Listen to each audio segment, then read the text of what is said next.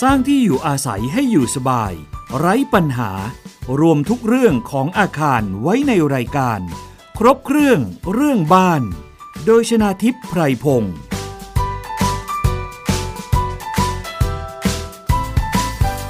สวัสดีค่ะ คุณผู้ฟังคะต้อนรับเข้าสู่รายการครบเครื่องเรื่องบ้านนะคะ ทางไทย PBS Podcast ค่ะ สามารถรับฟังกันได้ผ่านเว็บไซต์ www.thaipbspodcast.com แอปพลิเคชันดาวน์โหลดติดตั้งในมือถือของคุณได้เลยนะคะ ก็คือแอปพลิเคชันไทย PBS Podcast ค่ะ วันนี้นะคะเป็นตอนที่เอาใจสำหรับคนชอบทำครัว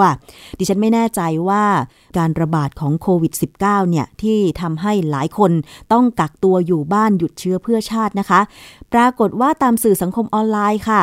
มีเชฟเกิดใหม่หลายคน มีแม่ครัวพ่อครัวนะคะ อุ้ยขยันทำกับข้าวทำเกือบทุกวันเลย เพราะว่าอยู่บ้านไม่รู้จะทำอะไรก็เลยคิดหาเมนูทำกับข้าว ปรุงอาหารนั่นเองใช่ไหมคะ ทีนี้ห้องครัวที่บ้านของคุณที่ห้องของคุณเป็นอย่างไรทำครัวแล้วมีปัญหาอะไรหรือเปล่า อย่างเช่น ที่บ้านดิฉันนะพอดีว่าเป็นคอนโดมิเนียม ก็คือเรื่องของพื้นที่ครัวไม่ค่อยกว้างมากนัก แล้วก็อีกเรื่องหนึ่งคือ เวลาทำอาหารโดยเฉพาะแกงแบบไทยๆเนี่ย กลิ่นก็จะคละคลุ้งใช่ไหมคะ ผัดผักบุ้งไฟแดงอย่างนี้นะคะต้องเอาพัดลมมาช่วยพัดให้ออกนอกห้อง ไม่อย่างนั้นก็เหม็นคลุ้งไปทั่วห้องเลย นี่คือปัญหาของคนชอบทำอาหาร แต่ว่าพื้นที่ห้องครัวไม่สะดวกสบายนะคะ เพราะฉะนั้นวันนี้ค่ะดิฉันจึงได้เรียนเชิญสถาปนิก ก็คืออาจารย์วินยูวานิสิริโรธและท่านยังเป็นผู้แต่งหนังสือเกี่ยวกับบ้านหลาย ๆ เล่มด้วย มาให้ความรู้เกี่ยวกับเรื่องของการออกแบบและสร้างห้องครัวอย่างไร ให้เหมาะสมให้เหมาะกับครัวไทยๆนะคะ สวัสดีค่ะอาจารย์วินยูคะครับสวัสดีคุณน้ำสวัสดีท่านผู้ฟังทุกท่านครับ ขอบคุณอาจารย์ค่ะ แม่บ้านของอาจารย์ชอบทำอาหารไหมคะ ไม่เลยครับ เราเราซื้อคิดซื้ออาหารนอกบ้านทานเอาเหรอคะมากก็อุ่นฮะเพราะว่าไม่อะไรนะไม่มีความถนัดในการที่จะทำอาหารทานเอง แล้วก็เป็นมนุษย์ในเมืองแท้จริงนะครับ เวลาก็แทบจะไม่มีนะครับตอนเช้าก็ปิ้งขนมปังกินไข่ต้มอะไรเงี้ยชงกาแฟกิน ก็ถือว่าได้ทำครัวนะ อาจารย์ ปิ้งขนมปังอย่างเงี้ยเรียกหน่อมแน่นมากหน่อมแน่นมากแต่ว่าคนรุ่นใหม่ปัจจุบันเนี่ยค่ะ อาจารย์ก่อนยุคโควิด -19 ระบาดเนี่ย ก็ไม่ค่อยทำครัว แต่ดิฉันเห็นนะ ในสื่อสังคมออนไลน์เพื่อนหลายคนอะ จากที่ไม่เคยทำครัว ปรากฏโอ้โห ปรุงอาหารได้เป็นจานๆเป็นเมนูเมนูแล้วแบบ แต่ละเมนูก็ต้องใช้ขั้นตอนการปรุงที่หลายขั้นตอนมาก อย่างดิฉันเองก็เหมือนกันต้องยอมรับอาจารย์ ความที่เป็นคนชอบกินก็เลยเป็นคนชอบทำอาหาร แล้วตอนนี้เนี่ยมันมีเพจ Facebook หลาย ๆ เพจที่สอนการทำอาหารแบบที่เราไม่ต้องนั่งดูเป็นครึ่งชั่วโมงอะ นะคะ ดูเป็นแบบไวๆสามนาทีก็สามารถไปปรุงได้เอง สามารถกดพอสไว้แล้วก็ปรุง แล้วก็ยังไงต่อล่ะอ่าเพลย์ต่ออะไรอย่างนี้ได้ด้วยนะอาจารย์ มันก็เลยกลายเป็นว่า รายการอาหารมันสอนเราทำได้ง่าย แต่สำหรับดิฉันมีปัญหาอย่างที่เรียนไปตอนต้นว่า อยู่คอนโดมิเนียมพื้นที่ครัวมีน้อย ปรุงอาหารทีหนึ่งเนี่ยก็กลิ่นคละคลุ้งไปทั้งห้อง โดยเฉพาะเมนูอย่างเช่น ผัดผักบุ้งไฟแดงนะคะอาจารย์ หรือไม่งั้นก็แกงเปลือกนะคะแกงเปลือกก็คือแกงที่ใส่น้ำปลาร้าด้วยกลิ่นก็โอ้โหหอมหอมอาจารย์ ก็เลยจะถามอาจารย์ว่าก็ดูเยอะครับ สงสารคนข้างบ้านอาจารย์ ครับ เขาบอกว่าอะไรนะ วิธีการกินอะไรปลาหมึกในรถแล้วไม่เหม็นค่ะทำไงทราบไหมครับคุณน้ำยังไงคะอาจารย์เราซื้อปลาหมึกเข้ามาในรถเราขับ ขับไปเที่ยวกันใช่ไหมฮะตอนขับก็จะมีร้านขายของฝากแล้วก็ซื้อปลาหมึกมาเสร็จแล้วเราอยากจะกินเนี่ย แต่เรารู้ว่ากินปลาหมึกมันแรงมาก แล้วก็คนในรถสี่ห้าคนเนี่ยเราต้องบ่นแน่ๆเลยเราต้องเราต้องทํำยังไง มันมีหลักมันมีวิธีทำอยู่อย่าง ก็ชวนให้เขากินด้วย ใช่ แล้วกลิ่นจะหายไปทันที เพราะทุกคนจะมีกลิ่นเหมือนกันหมดครับเออคนไม่ชอบไม่เป็นไรบอกไอ้นี่กินเป็นหนึ่งคำพอละ แล้วกลิ่นมันจะหายไปทันทีครับ ดังนั้นถ้าถ้าอยากทำปลาร้าแถวคอนโดอะไรแถวบ้านนี่อาจจะต้องทำเผื่อนิดเผื่อหน่อยให้ทุกให้ทุกหมู่ให้ทุกบ้านกิน แล้วบังคับกินด้วยแล้วกินจะหายไปทันที ค่ะ แถมไม่พอนะอาจารย์ ยังตำน้ำพริกอีกค่ะ โอ้โห สุดยอด มันเคยมีข่าว ไม่ไม่ทราบคุณน้ำอ่านติดตามเจอไหมอะไรคะสักสามปีที่แล้วมั้งมันมีหนังสือพิมพ์ของที่ลอนดอนอะ ที่อังกฤษลอนดอน เขาบอกว่ามีการจับร้านอาหารอยู่ร้านหนึ่งเขาบอกว่าร้านเนี้ยได้ทำสิ่งที่เป็นที่โตตกใจของคนโดยรอบอ๋อมีคนไปแจ้งตำรวจ ว่ามีสถานที่แห่งหนึ่งปล่อยแก๊สพิษออกมาอ๋อค่ะตอนนั้นมันมีข่าวเรื่องของการ ปล่อยแก๊สพิษที่โตเกียวที่สถานีรถไฟฟ้าญี่ปุ่นอ๋อค่ะค่ะคนก็เลยทั่วโลกก็แพนิคกลัวมากกับไอ้ปัญหานี้ แล้ววันนั้นเนี่ยเขาบอกว่าเขาได้กลิ่นแบบรุนแรงมากฉุนรุนแรงมากเหมือนแก๊สไซยาไนด์อะไรอย่างเงี้ยค่ะเขาก็เลยไปแจ้งตำรวจตำรวจก็มาเลยอือฮึมาสำรวจใส่ชุดกันแก๊สพิษด้วยนะ แล้วก็มาจับปรากฏว่าร้านอาหารไทยครับเขาคั่วพริกอ๋อที่ร้านคั่วไอ้พริกแกงอะค่ะ คั่วคั่วนะฮะกลิ่นก็แหละโอ้โหกระจัดกระจาย เป็นที่ตลกปกฮาของคนไทยที่อ่านข่าวนี้แต่โดยว่าเฉพาะเมนูผมว่าคนคนที่นู่นเขาคงไม่ตลกกับเราด้วยอะใช่ โดยเฉพาะเมนูผัดเขาบอกฉ่าว่าของไทยเนี่ยอาจารย์ โอ้โหใช่เขาผัดบอกว่าทีถึงขั้จามแบบกันทำให้รอบข้าง คนรอบข้างนี่แบบเหมือนโดนแก๊สน้ำตา น้ำหูน้ำตาไหลอะไรอย่างเงี้ยแบบอยู่กันไม่ได้เลย ใช่ ก็เป็นเรื่องสนุกสนานของอาหารไทยเรา ซึ่งเป็นเสน่ห์หนึ่งนะครับ ที่ทำให้ อาหารเราเป็นอาหารที่ขึ้นชื่อหลังจากสมัยก่อนเนี่ย ในหนังฮอลลีวูดเนี่ยจะสังเกตว่าจะพูดอยู่แต่อาหารจีนใช่ไหมค่ะอาหารอิตาลีอาหารฝรั่งเศส แต่เดี๋ยวนี้เขาจะเริ่มพูดกันว่าเอ้ยไปกินอาหารไทยกันอะไรอย่างเงี้ยอืมกลายเป็นอาหารที่ท็อปฮิตมีชื่อหนึ่งในห้าของสำหรับคนต่างชาใช่ติในหนังฮอลลีวูดใช่ครับค่ะ ก็แสดงว่าอาหารไทยเนี่ยครับอร่อย มีประโยชน์ มีเสน่ห์มีเสน่ห์มีเสน่ห์ใช่ครัวไทย จึงต้องทำแบบนั้นต่อไปอาจารย์ ให้ผัดชา ให้แกงเปรอะให้ตำส้มตำก็ต้องทำต่อไปถูกต้องปัญหาใหญ่คือปัญหาเรื่องกลิ่นนี่แหละ ใช่ครับแล้วอีกอย่างหนึ่งคือเรื่องเสียงครับกลิ่นกับเสียงในห้องครัวเนี่ยสำหรับครัวไทยดิฉันว่ามันเลี่ยงไม่ได้นะ อย่างบ้านดิฉันครับเมื่อก่อนอยู่ต่างจังหวัดนะคะ สังเกตไหมอาจารย์เมื่อก่อนเวลาเราคุยกันว่า อุ้ยบ้านไหนมีลูกสาว ถ้าบ้านไหนมีลูกชายอยากจะฟังว่าลูกสาวบ้านไหนทำกับข้าวเป็นทำกับข้าวอร่อย ให้ฟังเสียงตำน้ำพริกกับเสียงสับหมูอะไรประมาณเนี้ยอาจารย์ ถ้าเสียงทีทีๆแสดงว่าอุ้ยคนนั้นทำเป็นเหมาะจะเป็นลูกสะใภ้อย่างนี้ใช่ไหมคะอาจารย์ครับใช่นั่นนั่นก็เป็นอีกอย่างหนึ่งค่ะ เพราะฉะนั้นเนี่ยเวลาทำกับข้าวครัวไทยจึงมีเสียงดัง โดยเฉพาะเสียงโขลกน้ำพริกใช่ไหมคะ แต่ว่าเวลาครับเราย้ายเข้ามาอยู่ในเมือง โดยเฉพาะ ในคอนโดมิเนียมอพาร์ตเมนต์หรือแม้แต่ทาวน์เฮาส์ที่ปลูกติดติดติดติดๆกันอย่างเงี้ยตำน้ำพริกอยู่บ้านหลังหนึ่งโอ้ย บ้านหลังที่สิบยังได้ยินอย่างเงี้ยอาจารย์มันมีเหมือนกันใช่ไหมคะอ๋อเป็นเรื่องปกติครับ เพราะว่าเสียงเนี่ยมันส่งผ่านได้ทั้งทางอากาศแล้วก็ไปเขาเรียกว่าการส่งผ่านของเสียงทางโครงสร้างอาคารแต่ยิ่งถ้าเกิดสมมติว่าเราทำเรียกว่าใช้โครกจากกับโครกหิน ซึ่งจริงๆต้องเป็นอย่างนั้นอยู่แล้ว สิ่งที่แก้ง่ายๆจริงๆแก้ง่ายมากนะครับค่ะก็คือต้องเอาผ้ามารองค่ะอย่าให้ไอ้ครกเนี่ยมันไปกระเทือนเคาน์เตอร์ แล้วก็จากเคาน์เตอร์ก็ส่งผ่านไปทาง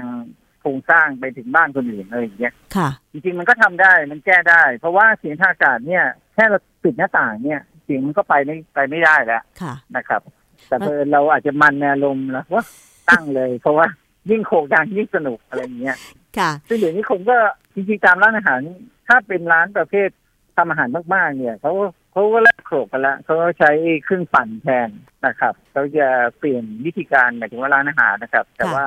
ถ้าเป็นตามบ้านเราคงแล้วแต่นะครับ หลายคนเขาบอกว่าปั่นแล้วมันไม่อร่อย มันสู้โขลกด้วยครกไม่ได้นะครับใช่เพราะว่า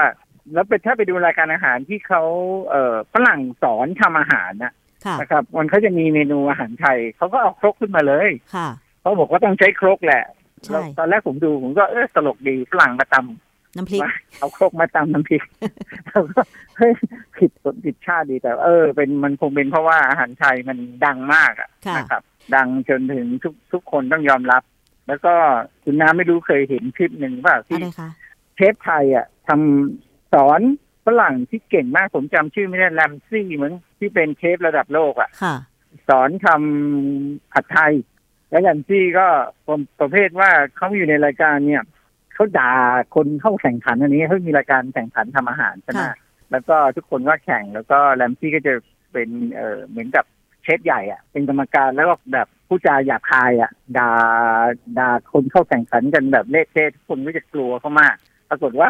ในในคลิปนั้นเนี่ยในในวิดีโอคลิปนั้นเนี่ยแลมซี่ทำผัดไทยมั้ง เจอเชฟไทยด่าว่าอยู่ทำผัดไทยได้แย่มาก โอ้สะใจมากเลยตอนนั้นค่ะดูแล้วแบบจากที่ด่าคนอื่นก็โดนเชฟไทยด่า ใช่โดนชาวบ้านโดนชาวบ้านอันนี้เราเกริ่นเพื่อที่จะถามอาจารย์วินยูนะคะ ในฐานะเป็นสถาปนิก เกี่ยวกับเรื่องของการออกแบบห้องครัว ซึ่งครับอย่างครัวไทยเนี่ยอย่างบ้านดิฉันบ้านนอกเนี่ย ก็มีครัวนอกบ้าน มีครัวนอกบ้านคือไม่ไม่ใช่ว่าไม่มีหลังคานะอาจารย์ มันมีหลังคาแต่แยกส่วนจากตัวบ้านไปนะคะใช่แต่ทีนี้พอครับมาอยู่ในเมืองอยู่คอนโด กลายเป็นครัวในบ้าน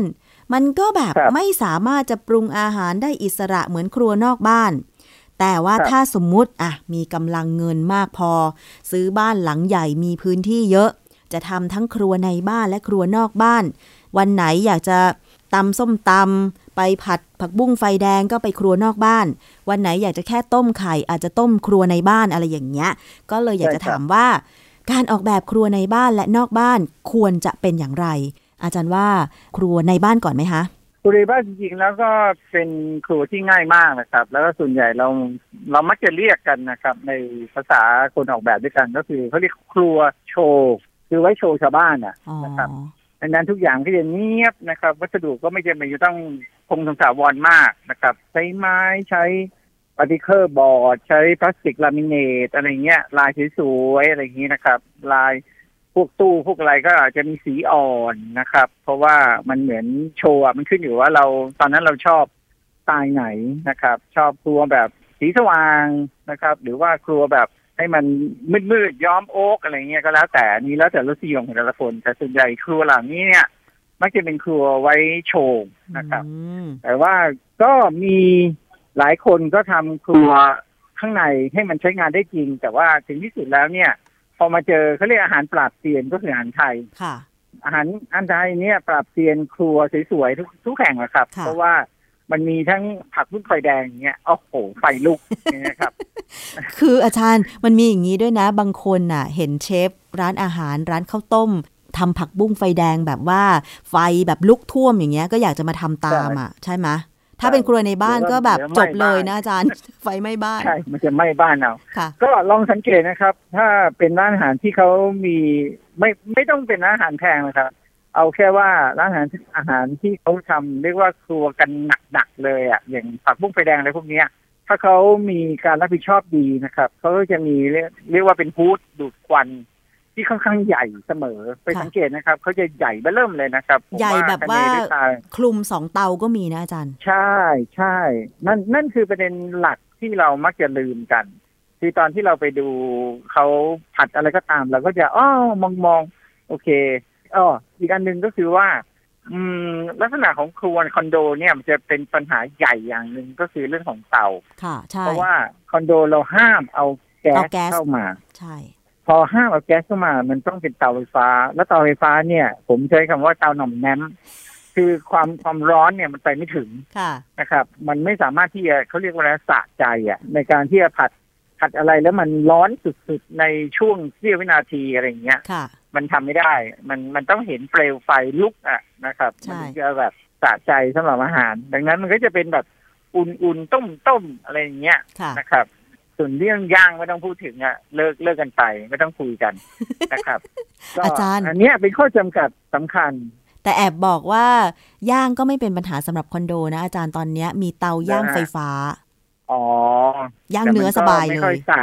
มันไม่ค่อยสะไม่ค่อยใช่สะใจอะเนาะใช่ใช่นะครับ อาหารไทยอาหารเรียกว่าอาหารทางเอเชียแล้วกัน เราเราต้องการคุณภาพของไฟเนี่ยค่อนข้างเรียกว่าไฟลุกอะค่ะนะครับ เราจะไม่ไม่ค่อยประดิษฐ์ประดอยใช้ไฟน้อยๆ อ่อนๆในพวกนี้นะครับค่ะดังนั้นตัวนี้ก็จะเป็นข้อจำกัดในกรณีที่คนอยู่คอนโด ก็น่าเสียดายอะ คือจริงๆ ถ้าคนอยากจะทำอาหารกันให้สุดๆอะเขาเรียกว่าสุดทางอะคงจะต้องไปหาหาอยู่เป็นบ้านทาวน์เฮาส์หรือว่าบ้านเดี่ยวอะไรอย่างเงี้ยใช่เพื่อไปสร้างครัวที่มันใช้ได้สะใจจริงๆนะครับค่ะ ก็อ่า อันนี้ก็เป็นเป็นอีกอีกประเด็นหนึ่งที่ทำให้มันเป็นข้อจำกัดของการที่เราย้ายเข้ามาอยู่ในคอนโดนะครับ เรื่องถัดมาที่เมื่อกี้เล่าให้ฟังก็คือเรื่องของฟู้ดตัวดูดควันเนี่ย ส่วนใหญ่เนี่ย เรามักจะซื้อเรียกว่าเชื่อคนขายแล้วกันค่ะตัวผู้สวยๆที่มาติดอะไรเงี้ยเราก็รู้สึกว่าอ้าวน่าจะใช้ได้อะไรจริงๆปแต่ลองสังเกตดิว่าเสียงที่มันดูดเนี่ย มันจะอ่อนมากนะครับ แล้วมันดูดกลิ่นหรือดูดน้ำมันอะไรเนี่ยออกไปไม่หมด แล้วถ้าเราทำอาหารแบบหนักสักพักเดียวอะ สิ่งที่เราจะเจอนะครับ อย่างที่บ้านเคยเออคุณยายเคยมาทำอาหารที่ที่คอนโดเหมือนกันแกก็พยายามใช้เตาไฟฟ้าอะไรที่มีนะครับ ก็ทำอาหารจีนนะแกไม่ได้ทำอาหารไทยด้วยซ้ำโอ้ปรากฏว่าน้ำมันติดคราบติดผนังติดม่านที่เป็นม่านผ้าที่เราไว้ข้างๆอะไรอย่างเงี้ยค่ะก็นั่งทำความสะอาดหลังจากทำไปได้สักสองสาเดือนน่ะเราก็ต้องเอาม่านมาซัก ก็เรียกว่าชีวิตรันทดทีเดียว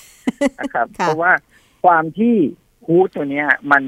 มันดูด กลิ่นดูดควันและน้ำมันได้ไม่ร้อยเปอร์เซ็นต์ค่ะนะครับ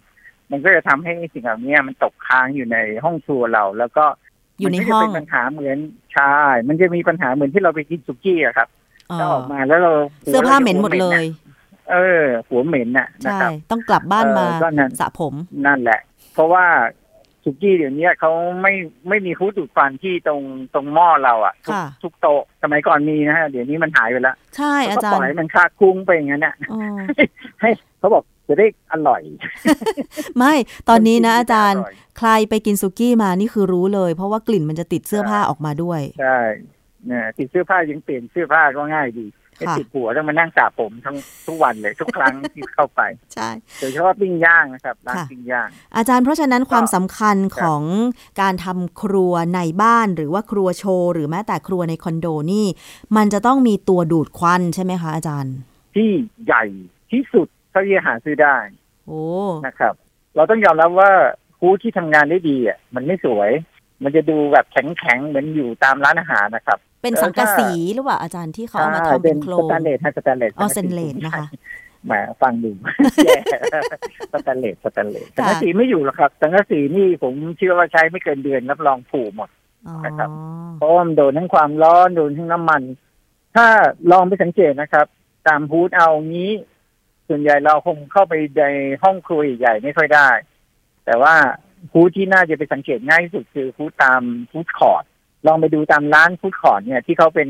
อาหารตามสั่งเนี่ยเขาก็จะมี hood ใหญ่ๆ ใช่ไหมฮะค่ะดูดดูดดูดควันดูดกลิ่นเนี่ยจะเห็นจะมีวาล์วอะ เป็นวาล์วเปิดอะค่ะติดอยู่ที่ hood สงสัยไหมครับว่าไอ้วาล์วอะไร วาล์วอะไรคะอาจารย์ มันเอาไว้ระบายน้ำมันที่ติดที่ hoodแล้วคือฮูดมันจะเป็นเอียงใช่ไหมครับค่ะ พอตอนผัดเนี่ย น้ำมันมันจะลอยขึ้น แล้วก็ถูกฮูดเนี่ยดูดไป แต่น้ำมันส่วนใหญ่ มันจะเกาะอยู่ที่ผิวสแตนเลสอ๋อนะครับ แล้วมันจะค่อยๆไหลลงมากองอยู่ที่ขอบอืมซึ่งขอบเนี่ยเขาจะออกแบบให้มันเหมือนเป็นรางน้ำเล็ก ๆ นะครับ ขนาดประมาณสักกว้างประมาณสักเซนหนึ่งแต่ละไอ้รางน้ำเนี่ยที่มันสูงประมาณเขาเรียกรองรับน้ำมันได้ประมาณสักเซนหนึ่งเนี่ย มันจะค่อยๆมากขึ้นมากขึ้นมากขึ้นค่ะ แล้วก็เขาก็จะมีวาล์วที่ว่าเนี่ยเหมือนท่อน้ำเนี่ย แล้วก็มีตัวปิดเขาต้องคอยระบายไอ้น้ำมันเนี่ยออกมา อืมมันเยอะขนาดนั้นนะคิดดูแล้วกัน เพราะว่าเขานะครับต้องปรุงอาหารจำหน่ายใช่ไหมคะอาจารย์มันก็เลยใช่เยอะแล้วเขาอะระบายค่อนข้างถี่ประมาณสักอาทิตย์หนึ่งเขาก็ต้องเปิดเพื่อน้ำมันระบายออกค่ะแต่ตามบ้านเนี่ย ถ้าเราทำมาครัวหนักๆเนี่ย อาจจะต้องเปิดไอ้ระบายน้ำมันเนี่ย ทุกประมาณทุกสองเดือนอะไรอย่างเงี้ยอืมนะครับค่ะ เรื่องน้ำมันเนี่ย อยากจะเล่าต่อ น่าจะเคยได้ข่าวไฟไหม้โดยเฉพาะในศูนย์การค้าเก่าๆ ส่วนใหญ่เลย เรียกว่าอาจจะค่อนข้างเยอะไฟที่ไหม้ไม่ได้ไหม้หนัก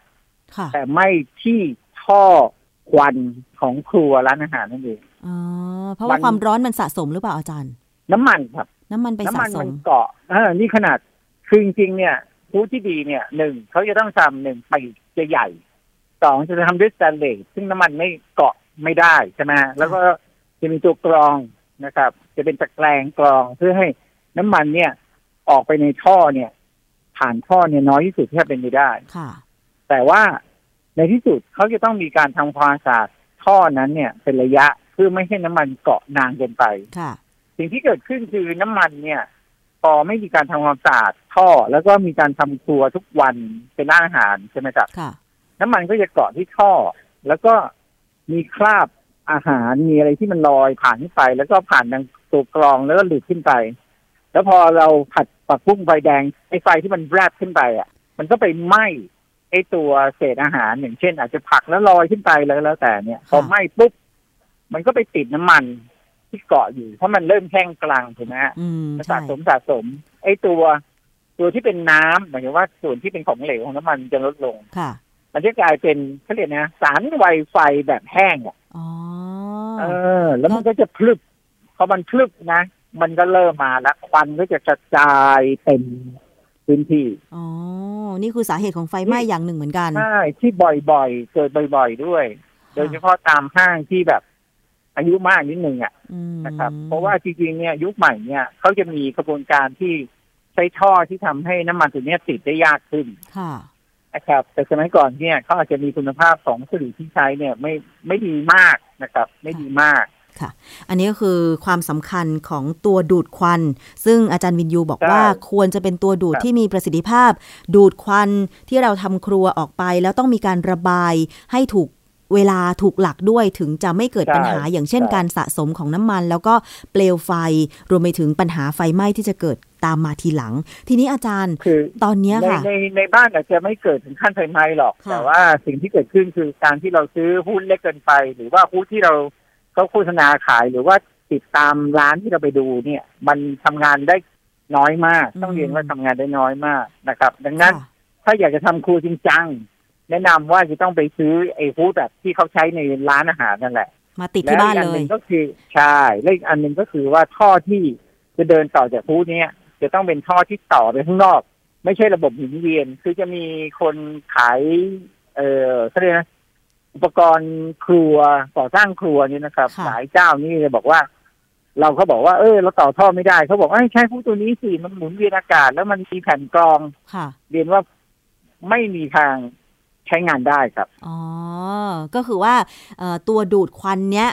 พอระบายอากาศไม่ได้ออกไปข้างนอกไม่ได้คือ หรือเจาะท่อไม่ได้อย่างเช่นคอนโดมิเนียมเนี่ย ก็เลยกลายเป็นว่ามีโฆษณาตัวดูดควันที่บอกว่าเอาเหมือนเอาอากาศไปฟอกในเครื่องใช่ไหมคะ แล้วก็ปล่อยกลับอากาศออกมาจะจะไม่เหม็นใช่อย่างนี้ใช่ไหมคะ แต่อาจารย์กำลังใช้จะบฟิอกลว่าเตอร์ใช้ฟิลเตอร์กรอง อืมอาจารย์เรีจายนว่าไม่มี work ไม่มีตัวไหน work อย่างนี้แล้วกันอ๋อถ้าจะเป็นไปไม่ได้ที่จะ work ที่จะใช้งานได้จริงค่ะนะครับตัวดูดที่มีประสิทธิภาพก็คือดูดควันจากในห้องในบ้าน ออกไประบายข้างนอก อันเนี้ยคือได้ผลที่สุดละใช่ แล้วก็ต้องใช้มอเตอร์และพัดลมแรงๆเป่าไปให้ไกลที่สุด ให้ไกลจากเพื่อนบ้านมากที่สุดแล้วก็จะลดปัญหาการคอมเพลนจากเพื่อนบ้าน อาจารย์แล้วปลายท่อของตัวดูดควันเนี่ยควรจะไปทิศทางไหนคะ จริงๆปกติก็คือต้องออกไปที่ระเบียงนะครับ แต่ว่าแทนที่จะต่อสั้นๆ ก็ต้องต่อให้มันไกลหน่อยนะครับ แต่จริงๆแล้ว พอเราต่อไกลหน่อย เราต้องไปทะเลาะกับนิติบุคคลน่ะค่ะเพราะนิติบุคคลเขาคงไม่ค่อยแฮปปี้ถ้าเรามีท่อยื่นออกไปใช่คือจริงๆบ้านเดี่ยวเนี่ย ที่เคยแนะนำคนทำครัวเรื่องนี้เสมอก็คือ ท่อลมเนี่ย มันต้องเขาเรียกนะพุ่งออกนอกหลังคา อ๋อเหมือนที่ต่อเขาขึ้ใช้นกันสูงในเลร้านยอาใช่หารไหมน่ะอาจารย์ ใช่ ให้สูงที่สุดให้เป็นไปได้ ค่ะ ส่วนใหญ่ก็จะต่อสั้นๆ แล้วก็พุ่งไปแถวบ้านชาวบ้านน่ะนะครับ แล้วก็เดี๋ยวก็ทะเลาะกัน ใช่อาจารย์กำลังจะบอกว่า ครัวส่วนมากบ้านสองชั้น ครัวก็อยู่ชั้นล่างใช่ไหมคะ แล้วใช่การต่อท่อขึ้นไปสูงๆ อย่างเช่นถึงหลังคา มันก็หมายถึงค่าใช้จ่าย ก็เลยต่อถูกท่อครับออกมาแค่ถึงแค่ประมาณรอยต่อระหว่างชั้นหนึ่งกับชั้นสองเท่านั้น แล้วก็ครับ ปลายท่อพุ่งไปบ้านเพื่อนบ้านอย่างเงี้ยไม่ถูกใช่ไหมอาจารย์ใช่แต่จริงๆก็ต้องระวังเขานิดนึงว่าไม่ไปเจ่อเข้าห้องนอนเขาอะอืมนะครับใช่ก็ต้องไปหาที่โล่งๆออกอะไรเงี้ย สมัยก่อนผมเคยอยู่บ้านเดี่ยวอะครับ ก็บ้านตรงข้ามเขาจะเป็นไม่ใช่ตรงข้ามดิข้างหลังผมอะเขาชอบทำอาหาร ผมไม่จะรู้เลยวันนี้เขาเมผัดอะไรนูอาหารเย็นเขามีอะไรบ้าง ก็นั่งคุยกับที่บ้านว่า เออวันนี้เขาผัดไข่เจียวนะ วันนี้เขาทำกะเพรานะ แล้วก็ลิสต์เมนูเขาได้เลยอะนะครับอ๋อแสดงว่ากลิ่นมันมาตามท่อระบายอามาตากาศมตามช่อช่อครัวอืมช่อระบายควันครัว อันตนี้รงก็นี้เป็นเป็นปัญหาเยอะนะครับ แล้วก็อาจจะก่อให้เกิดอะไรนะ การทะเลาะเบาะแวงของเพื่อนบ้านได้ ใช่ อะนี่คือความสำคัญของตัวดูดควัน ถ้าเกิดว่าบ้านไหนมีครัวอยู่เป็นส่วนหนึ่งของบ้านบริเวณชั้นหนึ่งนะคะไม่ได้เป็นครัวนอกบ้าน อาจารย์วินยูคะเหลือบมองเวลาครับหมดเวลาแล้วค่ะสำหรับอ๋ในอเลยฮะวันนี้ คงจะต้องครับมาต่อในครั้งหน้าแล้วค่ะ เกี่ยวกับเรื่องของการได้ออกครับแบบและสร้างห้องครัวอย่างไร ให้เหมาะสมกับการปรุงอาหาร โดยเฉพาะครัวแบบไทยๆนะคะ วันนี้ต้องครับขอบพระคุณค่ะ อาจารย์วินยูวานิสิริโรจน์นะคะ สถาปนิกและผู้แต่งหนังสือเกี่ยวกับบ้านหลาย ๆ เล่ม ที่มาให้ความรู้เกี่ยวกับการออกแบบห้องครัวนะคะ เจอกันในครั้งหน้านะคะ อาจารย์คะ ครับยินดีครับค่ะ สวัสดีค่ะ